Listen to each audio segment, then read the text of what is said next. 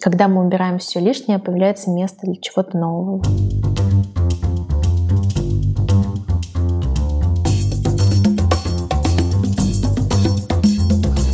Всем привет! С вами Александра Кретова и подкаст «Без лайков».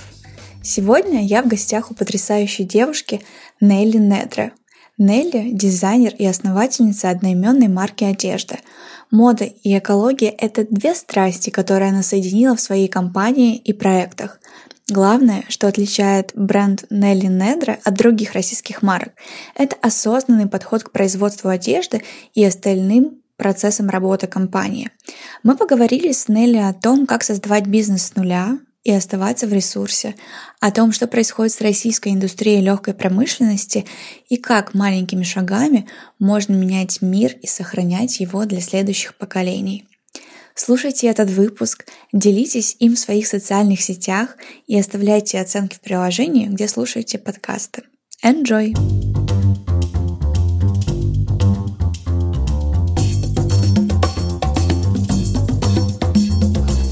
Как твои дела? Ну, сейчас очень хорошо. Да, учитывая поездку на Випассану, мне кажется, прям... У меня вообще ощущение, что у меня такого февраля еще не было. Потому что у меня и как бы и вхождение в год было классное, и по ощущениям, при том, что нету чувства, что этот год проще, чем прошлый. Прошлый был очень сложный. И этот как бы он непростой, но из-за какой-то внутренней поддержки, а, слаженной работы команды. А, он очень прям такой наполненно позитивный, вот такой. Да, да, такой. Очень, очень позитивный. В чем твой секрет? Мне кажется, ты одна из немногих людей, кто может так сказать про начало этого года и тем более уж про то, что происходит сейчас, в этом феврале. Ну, с одной стороны, я могу сказать, просто когда ты проходишь очень большое количество трудностей, ты в какой-то момент, ну, уже воспринимаешь это, у тебя есть опыт прохождения, и ты осознаешь, осознаешь, что это все, ну, как бы ситу, ситуационно, да, то есть это вот просто вот а, сейчас так, потом это закончится, будет по-другому. А, если говорить а, про возвращаясь к политической ситуации, ну, я к этому отношусь как ребята, а где вы были предыдущие 20 лет, да, то есть как бы оно все очень подсвечивается, но в принципе а, у меня нету такого, что я что-то увидела, что не видела раньше, и моя главная позиция, она сейчас, а, а, она еще началась с ковидного года, все, что я могу максимум сделать, это помогать своей компании развиваться и своим сотрудникам. И я из тех людей, которые очень, эм, наверное, я считаю, что сейчас у меня идет какой-то приятный момент взросления, когда я могу правильно расставить приоритеты, куда направлять внимание, и оно у меня сейчас очень э, четко направлена там, на развитие и поддержку там, своего бизнеса, своих сотрудников, своих близких.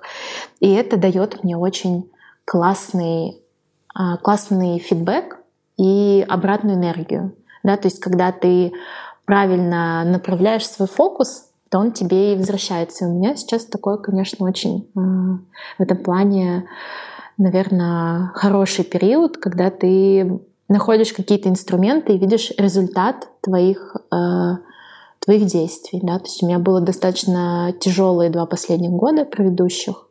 И в плане там личного какого, личной истории, и в плане работы, когда у тебя, вот у меня в декабре было бизнесу 7 лет, и давай а... чуть-чуть расскажем слушателям, о чем, да, о чем твой бизнес, потому что это уже давно не просто бренд одежды и не просто э, экологичное производство, а гораздо больший масштаб и направление. Да, э, ну я, собственно, главный дизайнер и создатель бренда Недры.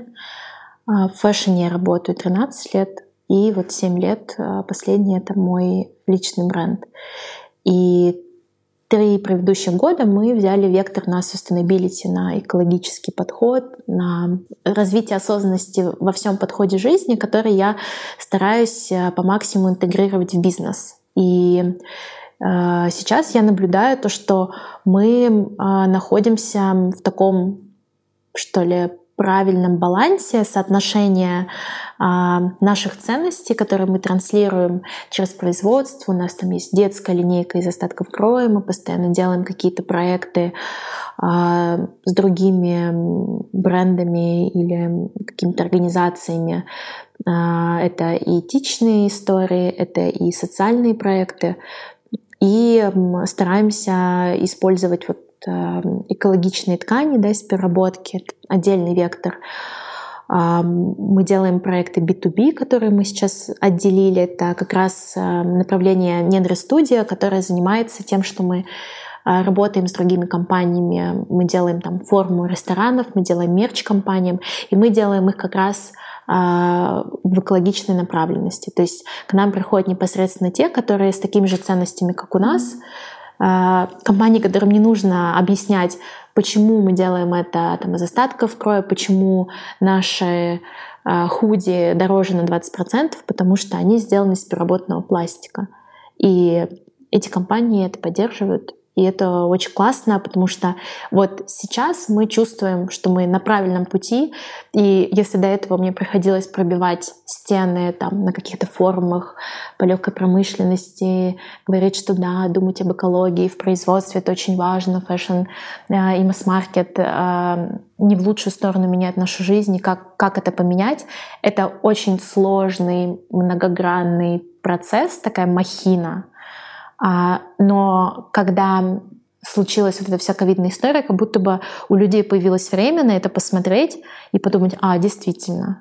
И я не устаю пересказывать эту историю, что когда в прошлом году, по-моему, осенью или летом, мой тренер в зале сказала, вот ты знаешь, мы два года занимаемся, и ты мне говоришь про этот эко-фэшн, и я думала, что за фигню ты вообще говоришь, а сейчас я понимаю, что типа, блин, ты вообще молодец, да, это круто.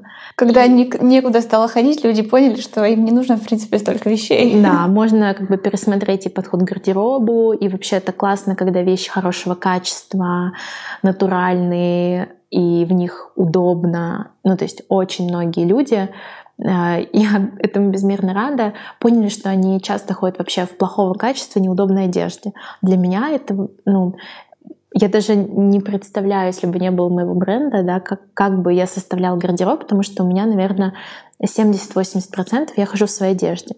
И вот э, мы начали, что я поехала на Випас, но я тестировала новые образцы. У нас есть отдельная линейка йоги и для ретритов, которую я начала делать, так пошло мое личное развитие.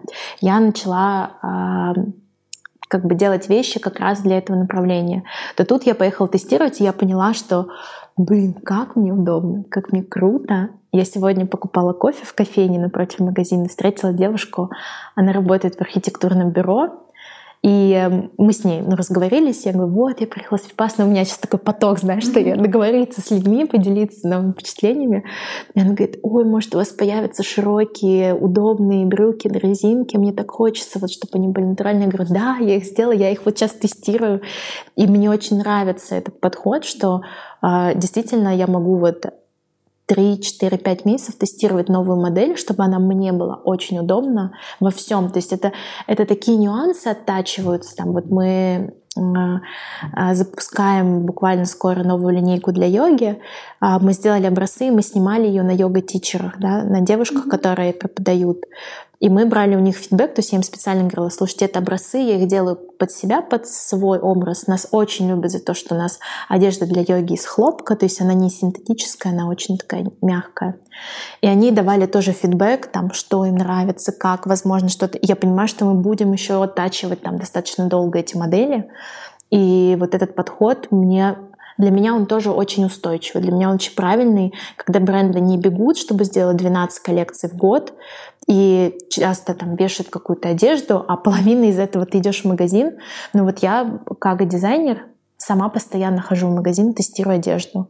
Я беру иногда в каком-то масс-маркете, не знаю, 30 вешалок, из которых 3 могут сесть и быть более-менее нормальными но я вижу, что, допустим, состав не тот, еще что-то, то у нас другая история. Мы более slow fashion, мы больше про то, что, да, запускать меньше, но более осознанно продумано в плане там кроя, качества и так далее. И вот сейчас у меня какой-то, не знаю, ну это как, э, знаешь, как в отношениях бывает подъем и спады. Вот у меня сейчас как будто бы снова э, такой романтичный, классный период с моим брендом. А, ну, может, я еще влюблена сейчас. Это меня, конечно, подпитывает. Я не могу как девочка, знаешь, это скрывать. Я уже писала пост, что у меня просто... Я впервые в жизни хочу праздновать 14 февраля. И ты в красном худе. Мы можем это либо к одному событию превращать, либо к чему-то другому. Да, мы девочками на работе смеемся, что мне очень захотелось. Я говорю, ну 14 февраля, ну, давайте сделаем. И такие, ты понимаешь, какая-то тонкая грань. Но и даже с другого аспекта мне тоже эта история нравится, потому что я супер про чувство любви во всех его проявлениях. И мне кажется, это очень, очень классно. Ну, вот опять-таки, я с випассаны, я там, знаешь, зародилась реально вот эта мета-медитация, всем любовь, э, добро, и вот это все мне, это очень близко. И я считаю, что это самое потрясающее чувство, то есть оно может быть э, к чему, кому угодно, э, но оно меня очень вдохновляет, подпитывает, а, на какие-то, не знаю, свершения. Удивительно, но ты уже почти ответила на мой вопрос. И услышав столько раз слово «любовь», а, я вспомнила о проекте марки Биотерм «Water Lovers». Он был запущен в 2012 году с целью обеспечить лучшее будущее для наших океанов, и компания использует переработанные материалы для своих а, продуктов, в частности, флакона их ключевой сыворотке Plankton Elixir. А, мы уже частично затронули тему с тобой а, sustainability и подробнее об этом поговорим позже. Сейчас задам тот самый вопрос, который вместе с Биотерм мы поднимаем в своих проектах. Мне интересно понять, как могут сочетаться в одном человеке столь разные роли, как у тебя встраиваются в жизнь и бизнес, и випасана, и какие еще практики ты используешь для восстановления своего ресурса. Слушай, ну это как... Э, вот у меня очень многие подруги молодые мамы, и они, многие для меня, как, как они успевают там готовить мужу, супер выглядеть, заниматься спортом, воспитывать детей, еще как-то реализовываться. Я говорю, как? Они такие, да никак. Ну, типа, у всех есть взлеты и падения. Я тебе рассказывала, что я а, ехала на Випассану, я сидела тоже ревела в машине, как я устала. У меня тоже такое бывает. Ну, очень часто. А, но когда ты воспринимаешь это как нормальное проявление, как нормально хорошие там, и плохо окрашенные эмоции, все имеет место быть. Точно так же у меня бывают спады, но я а, по натуре такой человек, мне очень нравится и помогает э, определение моей мамы, что я с детства, но из детства такая. У меня такой склад э, характера, э, такой склад работы мозга, организма и так далее, что я очень быстро умею переключаться, и я достаточно, ну, если я знаю, как восстановиться, да, вот, допустим, я знаю, что мне, а, у меня был такое очень насыщенное начало года, и я потом в какой-то момент сидела в Москве, устала, и такая поняла, мне надо уехать. И потому что я очень много коммуницирую с людьми, там знаю. У меня есть чаты, в которых есть там по 100 сообщений, и мне нужно их прочитать. Эм, очень много коммуникаций, и мне нужно иногда вот куда-то уходить, да, там, или мне нужно заниматься спортом. Я знаю, что мне очень помогает э, достаточно большое количество спорта, и я э, всегда делаю расписание на неделю. Это спорт, время там я знаю, что какое-то мне нужно личное, один-два вечера я должна провести там с близким мне человеком точно. Там у нас было что там в прошлом месяце, говорю, слушай, что-то мы вот один вечер провели, э, ну как мы, да, и то мы все равно у нас получается, что мы часто говорим по работе. Я говорю, мне нужно больше, на один вечер. Давай. Такой, хорошо. Договорились. Да, да, ну то есть мы как бы договариваемся. И эм, это очень э, помогает, когда ты отслеживаешь там, или мне нужно несколько дней в неделю принимать ванну. Это вот мой. Я люблю ухаживать за собой. Мне нужно, чтобы у меня вот мои баночки, кремчики, они меня восстанавливают. Ну, то есть это от таких вот мелких вещей до крупных вещей, что а, мы вот, э, я приехала с Випассаны, и мы тоже сели с человеком, он говорит, где ты хочешь быть через год? Как вообще ты видишь? И я... Очень правильный вопрос после випассаны. Да, да, да. И э, я понимаю, что там мне нужно какое-то количество отдыха обязательно себе добавлять. Вот я в прошлом году э, летом, даже с весны, ездила на 3-5 дней каждый месяц в Карелию отдыхать с своей собакой, позаниматься там йогой, подышать, помедитировать. Я была на связи с работой какое-то время, но очень ограниченная. Большую часть я просто читала книги и отдыхала. Мне нужно это делать, потому что э, на мне очень много ответственности, и одна из моих главных функций в бизнесе, как вот сочетается а, владелец бизнеса должен уметь принимать решения. Сейчас такое время, что ты должен очень быстро принимать решения, должен, если что, маневрировать, менять, там, не знаю, стратегию, еще что-то, работает, не работает. Ну, мы по факту стартап. Мы тоже все равно остаемся, мы в режиме стартапа работаем, потому что мы не какой-то налаженный большой бизнес, там, который с понятными механизмами. Они есть, но а, по большей части мы очень быстро реагируем на все события. Допустим, то, что у нас сейчас происходит в стране, да и в мире тоже. У меня очень много друзей по всему миру.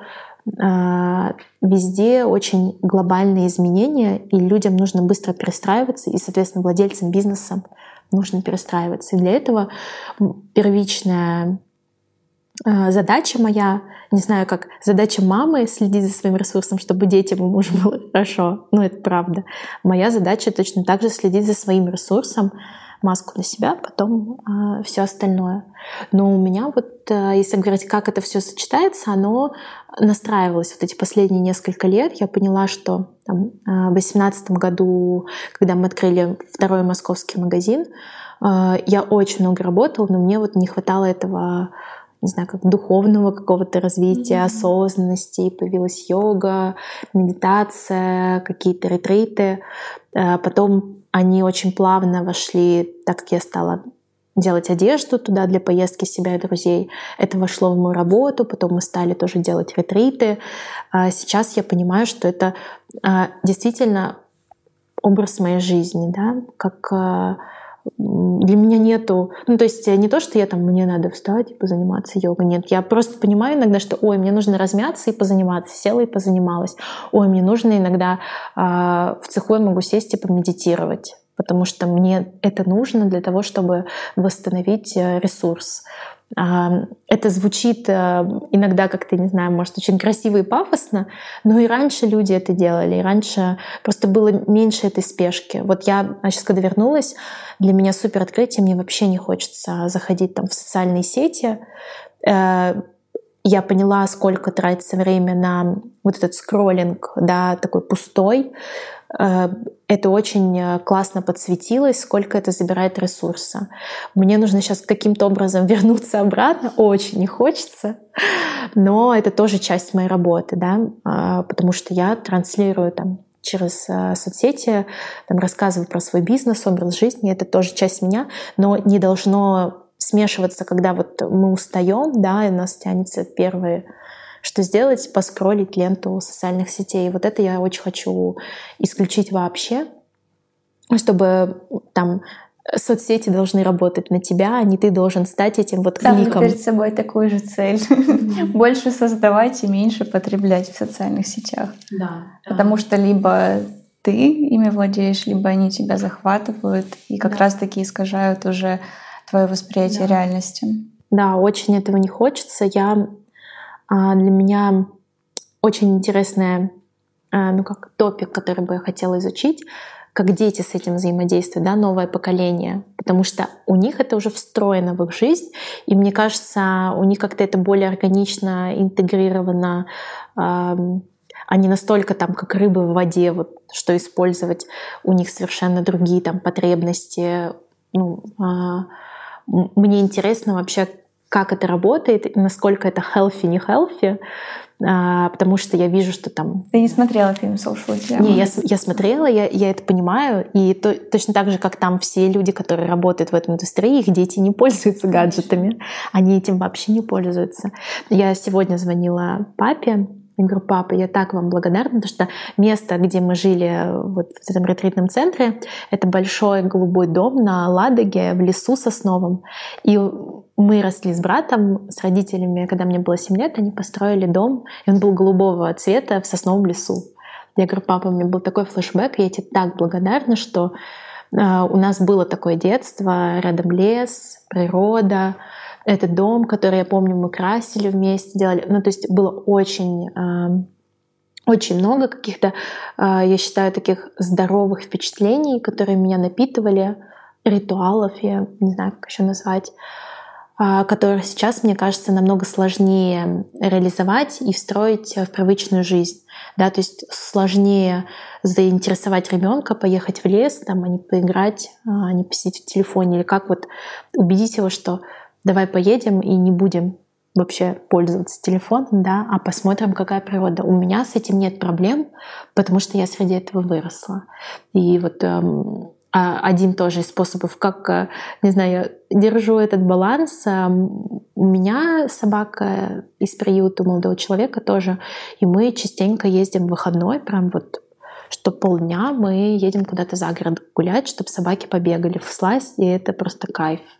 И для нас, и для них, и это помогает тоже очень переключаться. Я сейчас вот очень часто слышу рассказы друзей и знакомых, которые э, ввиду там, последнего года взяли собак или каких-то зверей, и они подходят к этому осознанно. Они с ними там выезжают куда-то гулять. Э, это супер крутой ритуал для того, чтобы тоже там я стараюсь не брать с собой телефон, или я э, беру его и звоню, допустим, бабушке, маме, ну, близким, что вот момент, когда я гуляю с собакой, это поговорить с близкими.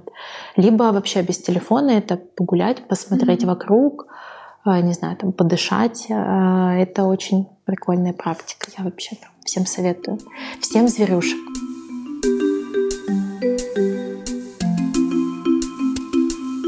Хочу вернуться к разговору про твой бизнес – Многие глобальные компании уже заложили в свои долгосрочные стратегии разные зеленые инициативы. А, переход на альтернативные способы энергии в производстве, снижение отходов э, и так далее. Например, марка Биотерм стремится к совершенствованию формул и дизайна упаковки, внедрению новых технологий, переработки и в целом минимизации воздействия продукции на водоемы. Мне кажется, что большим корпорациям это делать проще, как раз за счет масштабов производства и ресурсов, которые они имеют. Какие эко-инициативы поддерживаете вы? И как маленький бизнес может быть экологичным, оставаясь при этом бизнесом, который приносит прибыль? А, я думаю, это основной вопрос насущный. А, но мне наверное, повезло, потому что вот как раз последние пару лет я а, до пандемии вот э, успела попутешествовать и в Европе поучиться там, на каких-то курсах, программах, грантах, как раз э, поизучать, что же там вот Sustainable Fashion, потому что, естественно, там это уже встроенные основы в систему, да, то есть ты едешь куда-то в Берлин, и там все сортируют мусор, и ни у кого не возникает. Ну, то есть это на уровне государства. Там все люди понимают, что такое sustainable. Эти принципы применяются в строительстве, в моде, там, а, в, а, насколько я знаю, в Копенгагене неделя моды уже переделано, перенастроено, что это уже больше форум именно направленный на экологичность, где люди fashion-индустрии собираются и думают, как им сделать более безопасные а, производства одежды, чтобы не вредить природе. Да? И появляются и платформы, и бренды. А, но пока при этом а, у меня как бы, скажем, есть некое такое комьюнити людей, которые в этом работают по всему миру, я понимаю, что там точно так же очень много нет ответов. И это очень долгий и сложный процесс, который мир еще будет перестраиваться, пока это в большей части в формате диалога все происходит. И э, тестирование каких-то новых принципов, да, то есть это тестирование новых э, переработанных материалов, вроде как научились делать органик хлопок переработанный, да, и э, там Inditex как самый большой производитель э, одежды в мире, он точно так же и самый большой использователь э, этого переработанного хлопка, потому что у него есть доступ, он его перерабатывает, но пока, чтобы сделать качественный переработанный материал, нужно все равно немножко добавить нового. А, это новые ткани, которые разрабатываются там из переработанного пластика. И мы тоже последние несколько лет делали несколько проектов, на которых мы тестировали как люди к этому относятся, потому что материалы дороже, сложнее, и вещи так или иначе, если посмотреть в Европе, Америке, там уже есть sustainable бренды, которые используют такие материалы, но они стоят там по 250-500 долларов э, за вещь, единицу, да, или там вещи, которые сделаны э, в какой-то технике, которая более, скажем так, э, этичная, там, из переработки, из остатков, в технике patchwork и еще что-то. Это пока э, премиум-сегмент, который, естественно, в рамках кризиса э, достаточно сложно. Ну, то есть в Европе больше среднего класса, для них это может быть окей. Для России пока это очень сложно интегрируемая в финансовую модель вообще нашей страны. Но, тем не менее, э, у нас каким-то образом получается, мне кажется, за счет очень хорошо выстроенного диалога с покупателем, да, из открытости бренда, то, что мы делали с самого основания, да, у нас есть блог, где мы рассказываем про все проекты, про людей, про наши подходы. Это пока, конечно, очень точечные истории. А, там мы рассказываем про этичное отношение к сотрудникам, а, что у нас хорошие условия труда, мы пойдем потом посмотрим наше производство. А, мы постоянно в диалоге, как сделать еще лучше. Мы э, придумываем мне кажется, ну, уже, наверное, больше 10 проектов, как использовать остатки нашего производства, чтобы их не выкинуть, и что-то из них сделать, какой-то новый продукт. В этом году мы хотим внедрить, а, собирать а, старую одежду недра и придумать из нее проекты с художниками. Все наши проекты B2B, которые я вот уже рассказывала про них, да, а, которые мы делаем с ресторанами или какой-то мерч или форму, мы тоже будем их все собирать и дальше перерабатывать. То есть мы помогаем этим компаниям а, не выкидывать потом эту одежду, а что-то с ней сделать.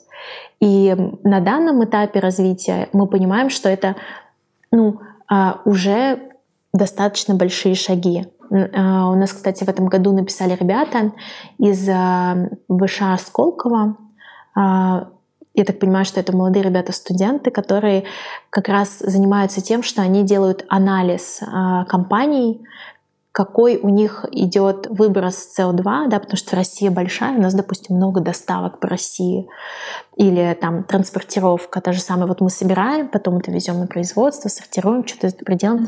это постоянно передвижение. И они помогают сделать вот этот анализ, э, как э, мы влияем на окружающую среду с точки зрения выбросов и что мы можем еще улучшить.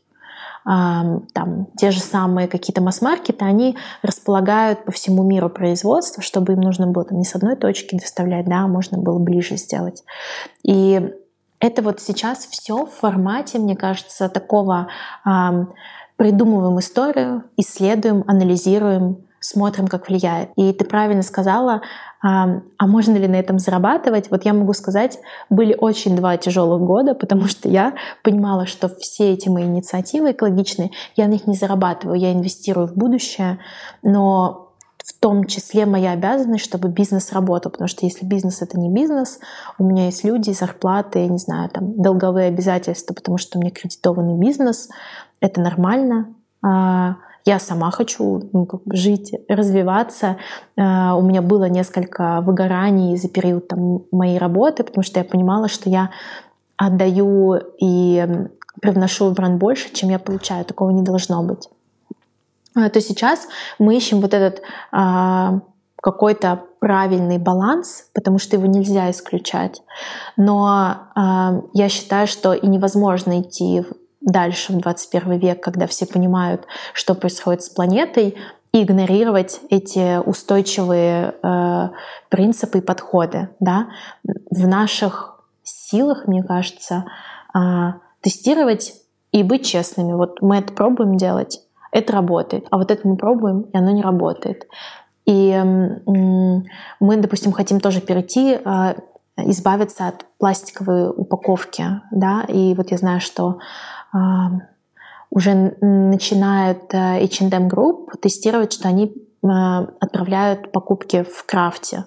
Это уже лучше, потому что крафт можно переработать. Но для этого нужно быть уверенным, что все люди, которые у тебя закажут, знают, что такое сдать в переработку. А, пока это не такой большой слой населения, но мы, допустим, знаем, что в недре ну, скорее всего, 90% людей сортируют мусор. И я понимаю, что эта инициатива у нас будет очень оправдана. И мы хотим ну, там, внедрить такую инициативу, и она есть там в плане. И таких идей у нас там энное количество, которые мы делаем. И мы, естественно, стараемся об этом говорить. Таким образом, мы притягиваем аудиторию, которая действительно будет это использовать. И э, мне кажется, тоже, вот говоря про бизнес, мы как-то разговаривали с девушкой, она из Москвы приехала в Питер, открыла здесь ресторан э, японской кухни. И она говорит, я удивлена, что у вас э, для Питера такая цена на толстовку, она не дешевая. А у нас толстовка стоит там, от 5 до 7 тысяч рублей.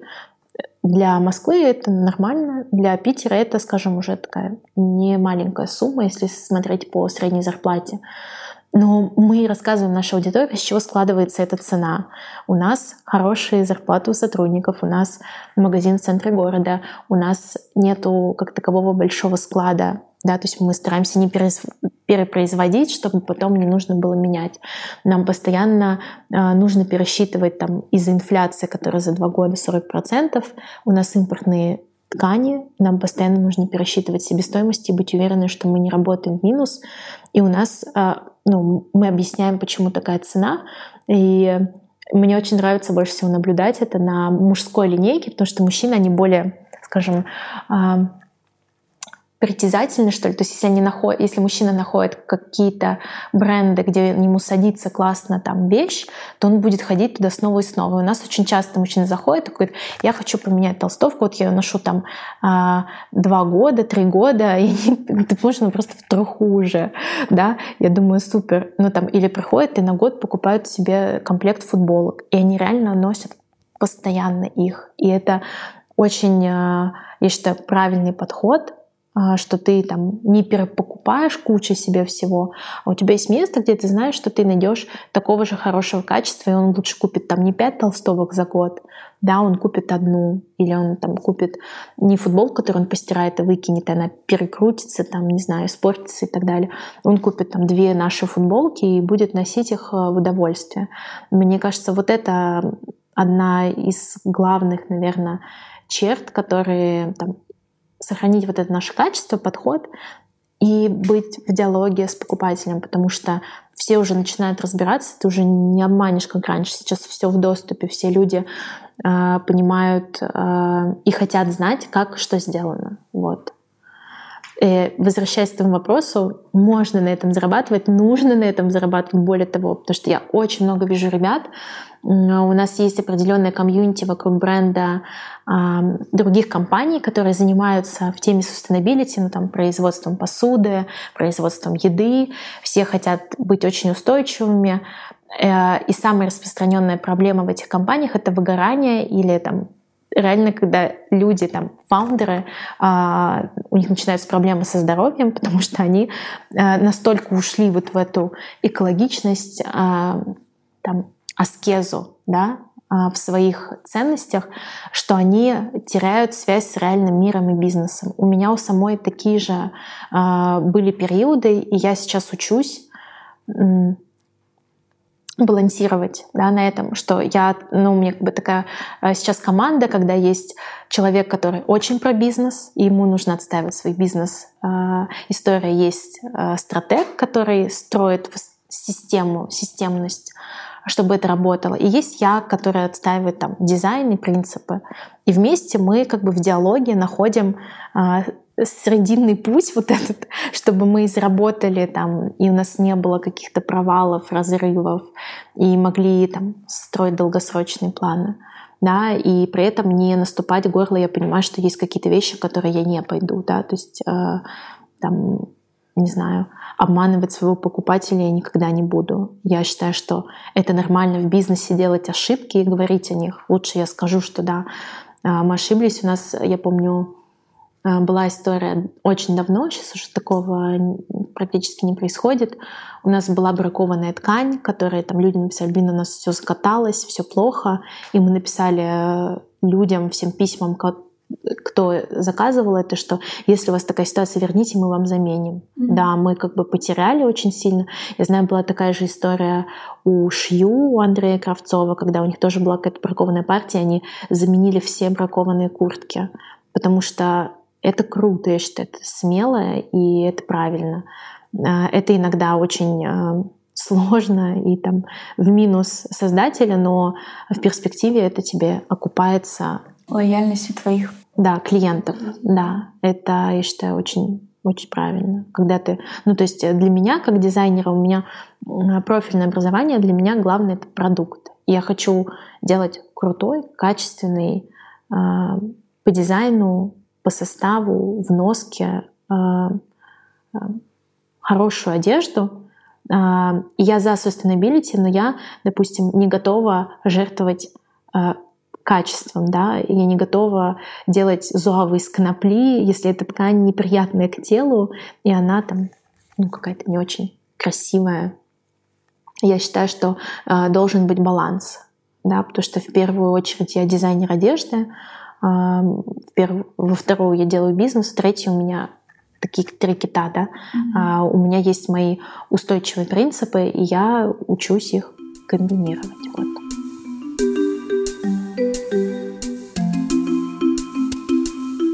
Ты уже упомянула, что ты по образованию дизайнер одежды, и в принципе ты любишь рисовать, так или иначе любишь искусство и наверняка им интересуешься.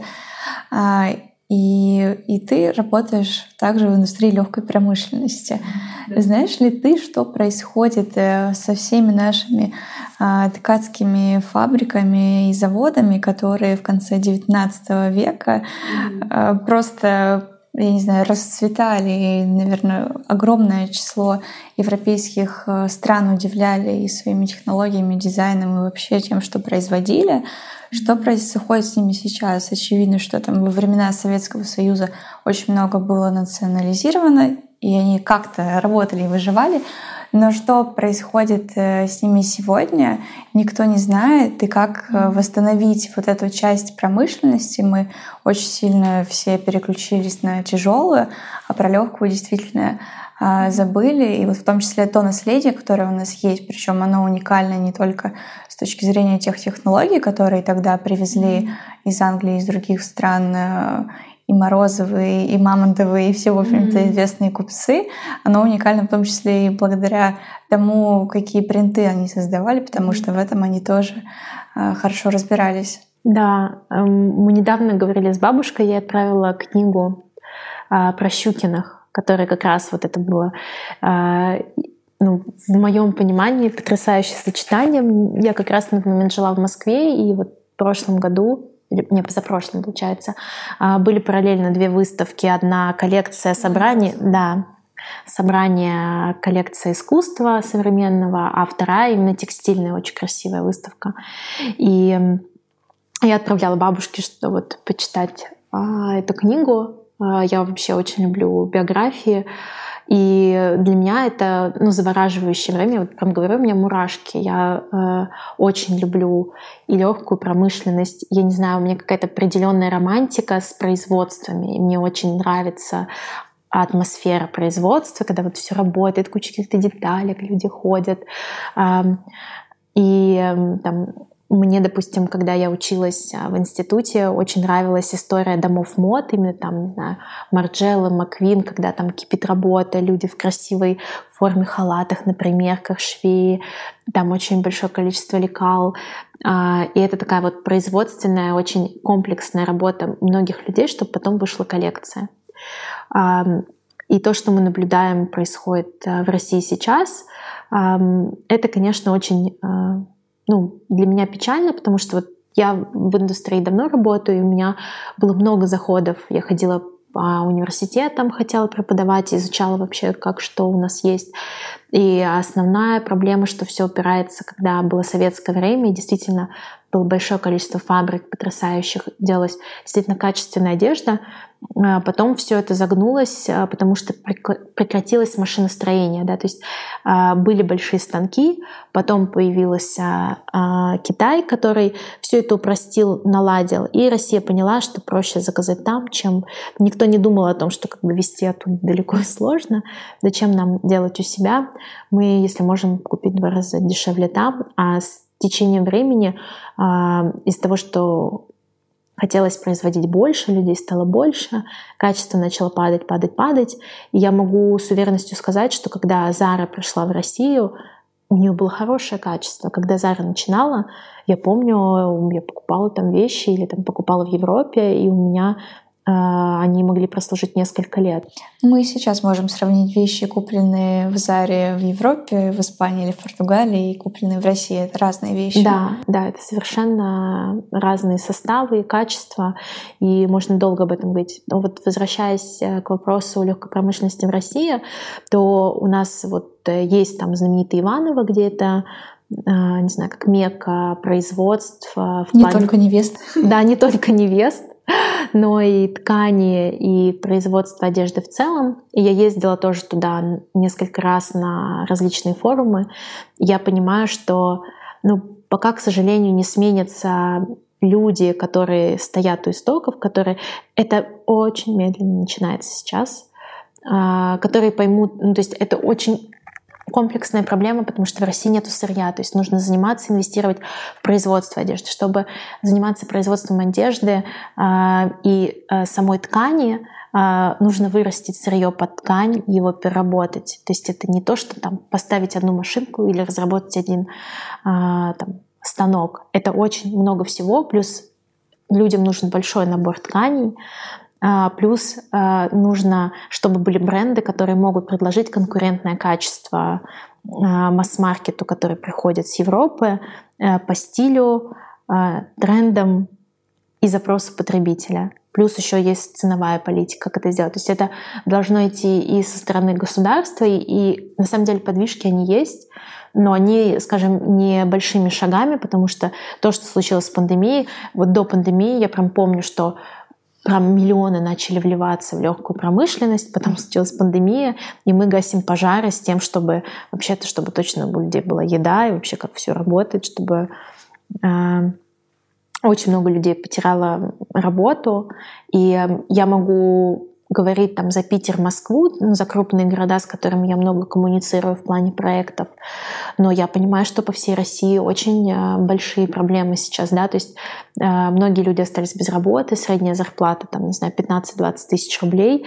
Э, я не могу сделать там очень низкую цену на свой продукт, чтобы сохранить качество, плохое не хочу делать. Но я понимаю также, что эти люди, смогут ли они купить такой продукт, наверное, нет. То есть нужно э, подходить к тому, чтобы, в принципе, поднимать средний уровень э, дохода человека. Да? Для того, чтобы его поднимать, нужно там, заниматься образованием, для того, чтобы всем, все это делать, да, то есть нужно вкладываться и э, строить не просто, как будто у нас была история, я приезжала в Иваново, и мне там, э, не знаю, какой-то организатор говорит, вот мы вам дадим тысячу метров под производство, шейте здесь, приезжайте сюда, у нас уезжают все ребята, у нас есть там классный колледж, кто может пойти работать, но они едут в Питер, Москву, потому что у нас негде. Они не хотят идти на какую-то непонятную фабрику.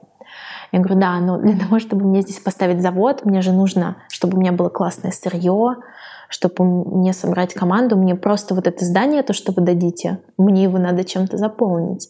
А где я возьму на это, ну то есть поддержка бизнеса, весь свой бизнес я построила на личных кредитах. Это только вот на пятом году у меня был один а, кредит а, поддержки малому бизнесу 8%, а, которого мне, собственно, половина этого кредита хватило, чтобы открыть магазин. И еще один кредит от банка, поддержка малому бизнесу под 17%, ну 17%. Это не, это не поддержка, это не те деньги, и это небольшие суммы. Потому что тебе нужно в залог оставить свое имущество. Под все эти кредиты я в залог оставляла личное имущество. А, э, это тоже, я считаю, ну, как бы должен быть какой-то анализ, должны какие-то программы, гранты, должно быть интерес правительства в том, чтобы создать какие-то русские марки, которые а что можем сказать, это сделано в России. Как было в советское время, там были какие-то фабрики, что э, это, то, что сделано на этой фабрике, это считалось супер, и это продвигалось со всех сторон.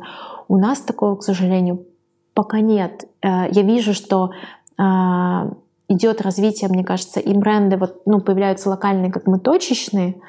Э, но мне, конечно, хотелось бы видеть, что это что возможно дойти до какого-нибудь более высокого уровня. Но это должны быть и люди с такими амбициями, да, это должны быть люди с очень большим опытом, потому что зачастую молодые дизайнеры, они открывают, допустим, классный бренд, но у них нет понимания, как из маленького сделать очень-очень большое производство, и потом, чтобы эта махина работала. Очень много аспектов, да, это нужно собирать очень классные команды, которые будут и опытные производственники, и там швей не хватает, да, то есть колледжи швей закрываются в России, потому что это считается непрестижной работой, потому что э, многие пытаются сэкономить на оплате труда, да, э, такого быть не должно. Вот. Но я, ну, как я мыслю позитивно всегда, а, и не просто так этим столько лет занимаюсь. И, конечно, за эти семь лет моего бизнеса я вижу, как сильно все поменялось. Да? И для меня а, каждый такой кризис в стране, как то, что у нас сейчас происходит, это наоборот, возможность вырасти и ну, как бы сделать шажок вперед. Потому что если мы говорим про историю sustainability, когда я трубила о ней три года и понимала, что ну, как бы никто не слышит, сейчас я понимаю, что люди уже в крупных компаниях понимают, о чем я говорю. Они уже знают слово sustainability, они уже тоже думают об экологичности, пока это как бы достаточно далекая тема, но они хотя бы знают это слово. Это уже прогресс, и они воспринимают это более серьезно. То же самое про бренды одежды, а, что намного более больше доверия к русскому дизайнеру, да, что уже это не кажется, что мы делаем а, что-то на коленке. Есть понимание, что это бизнес, на нем ты тоже можешь зарабатывать, и поэтому в него можно инвестировать.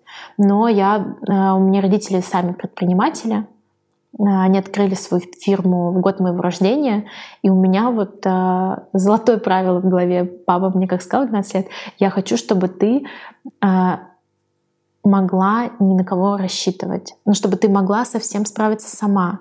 Мы всегда тебя поддержим там морально и так далее, но ты должна уметь э, справляться, и э, если ты не рассчитываешь на какую-то дополнительную помощь, то тебе будет легче справляться со сложностями. Ну, потому что мои родители строили бизнес в 90-х, и я понимаю, как, ну, я восхищаюсь там, мужеством моей мамы, которой было все время страшно. Она из тех э, бухгалтеров, которые не надо заплатить там вот это туда, вот это сюда, потому что она все время переживает, да, э, как это все что придет кто-то там, а, что-то отнимет, накажет, еще что-то. Очень много сложностей. Но, тем не менее, я понимаю, что у меня классная школа жизни, выживания а, и очень много позитивной, не знаю, позитивного настроя, веры в то, что это, а, это реально сделать, построить такой как бы и этичный бренд, и бизнес-бренд, и есть во мне определенная доля патриотизма, что мне хочется, чтобы э, там было Made in Санкт-Петербург написано. Мне очень э, я испытываю, не знаю, гордость, э, и мне нравится, что Петербург — это такая столица, где рождаются крутые. Вот Петербург и Екатеринбург, да, это два города, где Петербург, он очень про дизайн, не знаю, очень много... Спасибо архитектуре города да, и да. тому наследию, которое оно хранит да. в себе все последние... Да десятилетия. Да, я считаю, что я очень благодарна моей маме, хотя мы выросли в поселке под Питером. Каждый месяц она нас возила гулять в город, водила нас в музеи,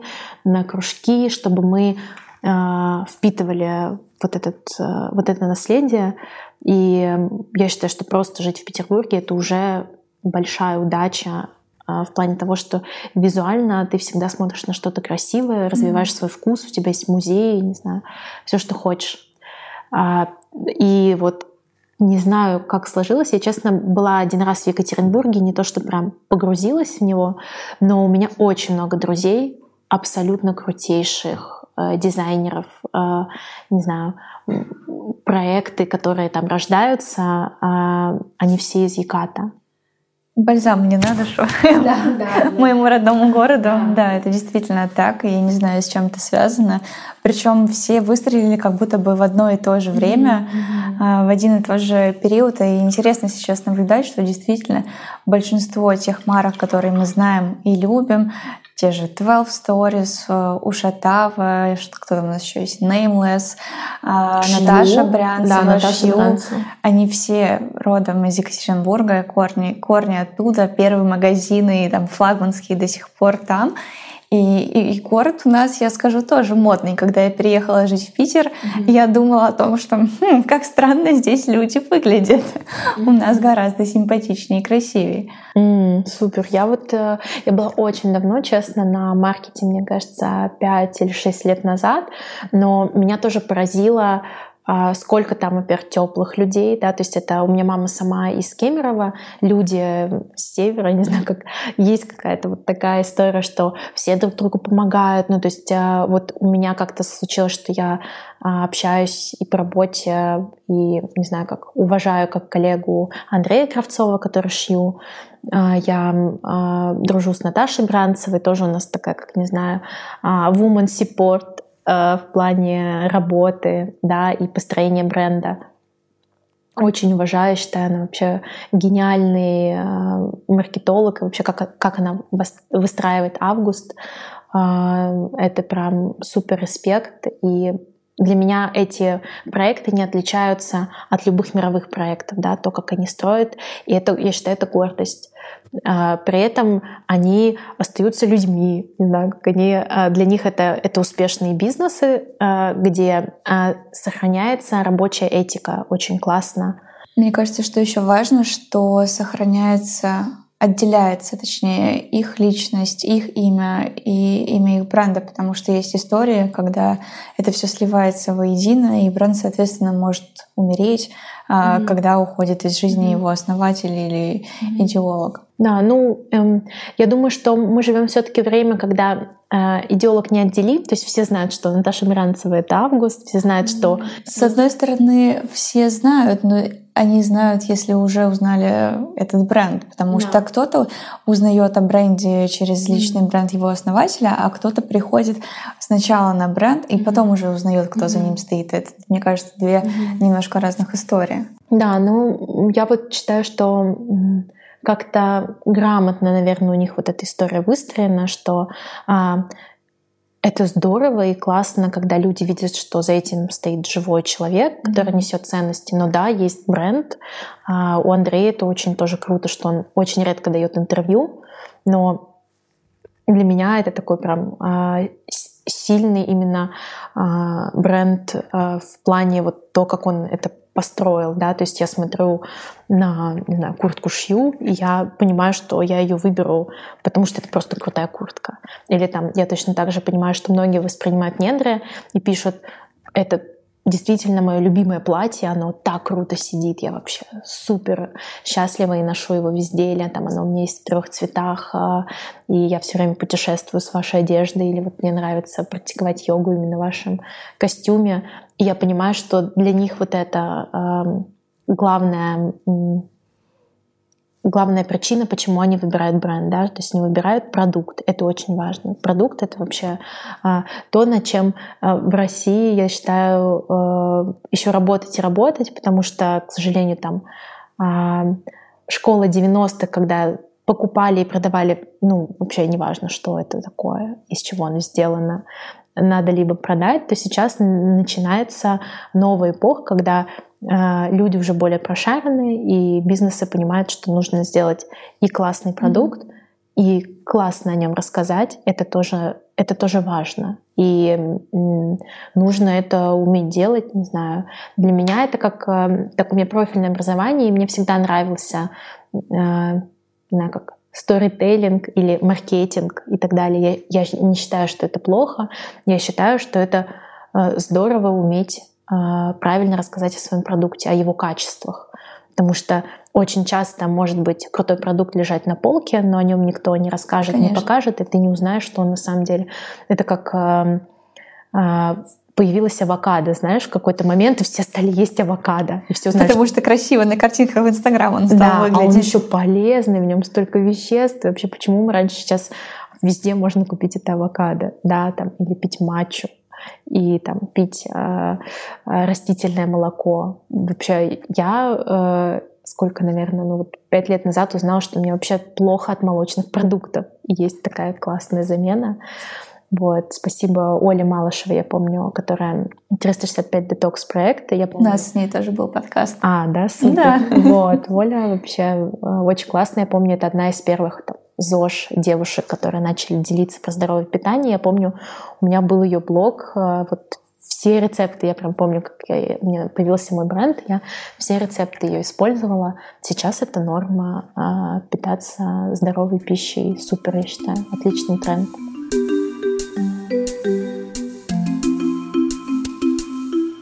Какие амбиции у бренда твоего, у Нетра и, и у тебя лично? Mm. Ну вот а, мне супер повезло. Я считаю, что мы сейчас у нас так а, сформировалась команда.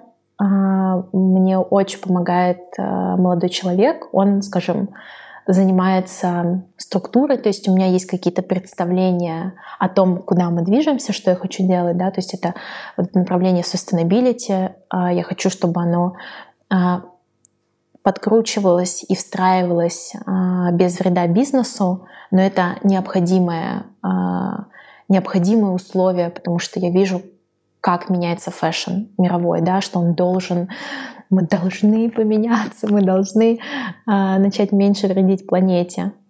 А, и я хочу использовать больше новых тканей, я хочу технологичных тканей.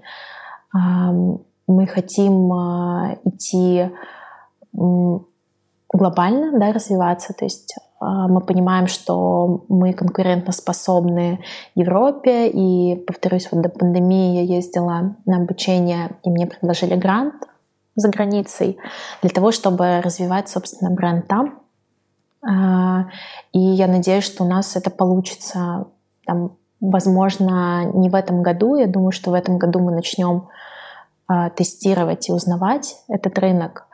А, но мы понимаем, что по нашим ценностям очень много людей по миру, которые поймут, о чем мы. И по качеству, по цене мы вполне конкурентоспособны.